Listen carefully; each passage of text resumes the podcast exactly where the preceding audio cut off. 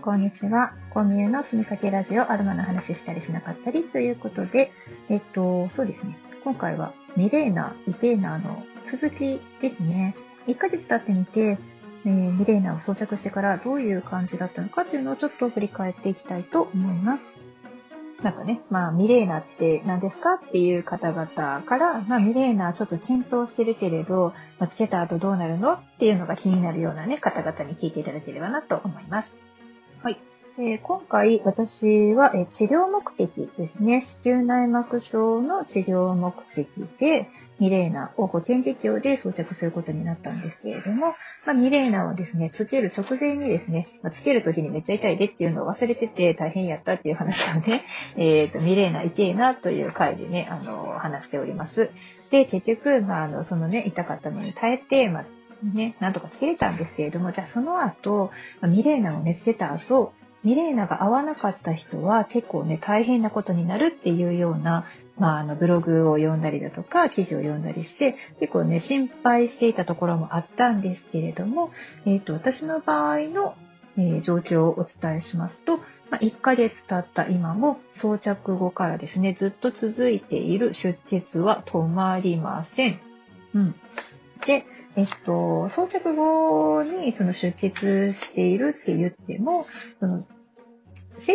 理の出血とはやっぱり違う、その不正出血のような感じがですね、ずっと続くっていうようなイメージです。でもちろん途中でですね、月経もあったんですよね。で、その時は、えっ、ー、と、まだ、うーん、そうですね、まあ、普段よりかは少し血液、出血量は少ないけれども、えっ、ー、と、生理痛は普通に痛かったよっていう感じですね。だから期待している、その、速攻性っていうのはミレーナはですね、なくて、えっ、ー、と、大体その装着してから1回目の月経は普通に来るよという方が多いみたいです。でも2回目以降の月経に関してはかなり楽になるっていう噂ですので、私もま2回目以降はですね、期待したいと思います。まあ、ただですね、やっぱりそのずっとずっと続く不正出血って、あの、経験したことがある方は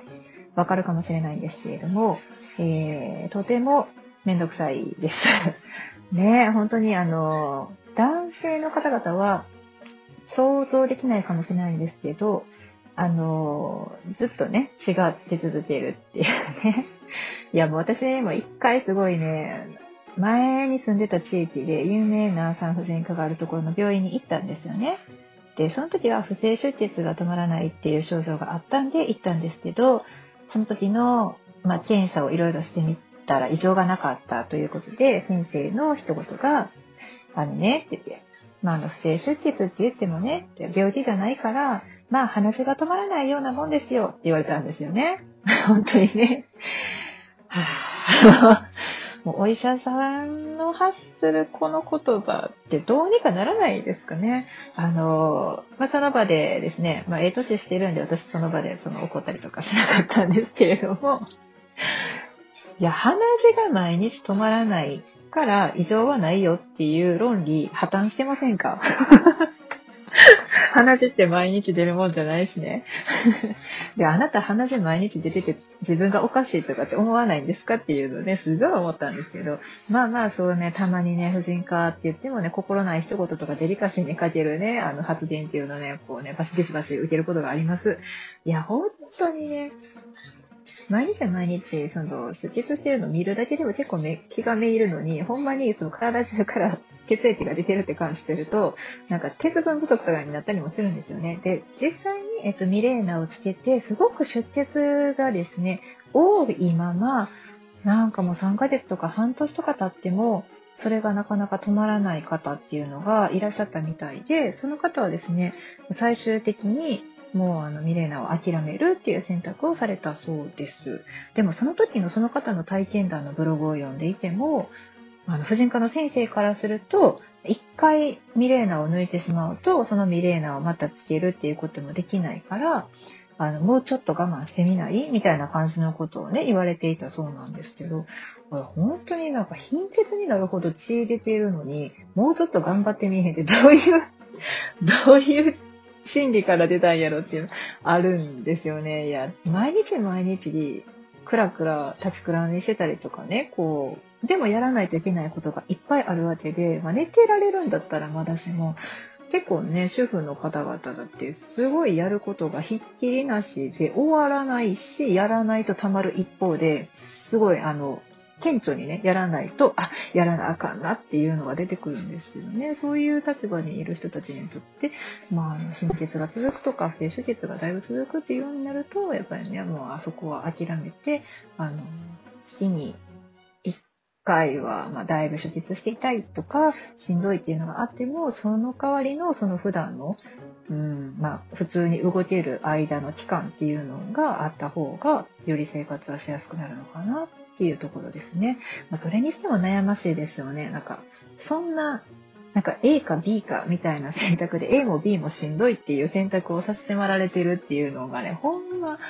辛いですよね。うん。私の場合は、なんだろう、まあ、不正出血、慣れてるっていうのもありますし、その出血量自体が多くないので、まあ、それほど貧血になったりだとか、これはちょっと怖いっていうような感じではないんですが、ですが、やっぱり、うん、気分がいいもんとか快適さとかは程遠いですし、なんなら今からね、あの、プールに連れて行ったらなあかんとかになったらね、それこそ水にも入れないですし、うん、結構やっぱり面倒くさいものではありますよ。うん、そう関係ないことかなって思ったりもするんですけれども、例えば女性であったら、えっと、無駄毛のお手入れなんかをするときも生理中はしない方がいいって言われたりしますよね。あと生理中だと、あの、皮膚が敏感になっていたりとかするので、あの、毛染めができないっていうね、こともあったりもしますよね。なんかあんなんがずっと血が出てると、これ、いつまでやめといた方がいいんですか？みたいなね。いやまあ自分のさじ加減であのやったりもしますけれども、でも、とはいえ、やっぱりその、普通の、え、ー、と、体内のホルモンバランスとは違う状態が起こっているっていうのは事実なので、まあその辺ですね。うん、よく自分の体と相談していかないといけないなっていうのがあったりします。はい、簡単に説明するとこんな感じです。でも、1ヶ月検診で特にそうですね、あの、位置の異常だとか、まあ、あの、出血がものすごく出るっていうことはないし、え、ー、と、お腹の痛みっていうのも特にないので、えー、まあ、先生からは、まあ、あとは半年後ぐらいでいいですよということでした。うん。これね、なんか1ヶ月検診とか3ヶ月検診とか、半年検診とかも本当にあの子供の予防接種とかもそうなんですけれども、忘れるから、あの、ほんとリマインくんとかリマインダーとかも Google カレンダーとかにもさささって予定を入れとかないと本当忘れますね。で幸いミレーナはですね、今、えっ、ー、と、ミレーナの LINE 公式アカウントの方に登録をしておくと、えっ、ー、と、装着した日から、えっ、ー、と、次の検診の日をですね、設定したりだとか、うん、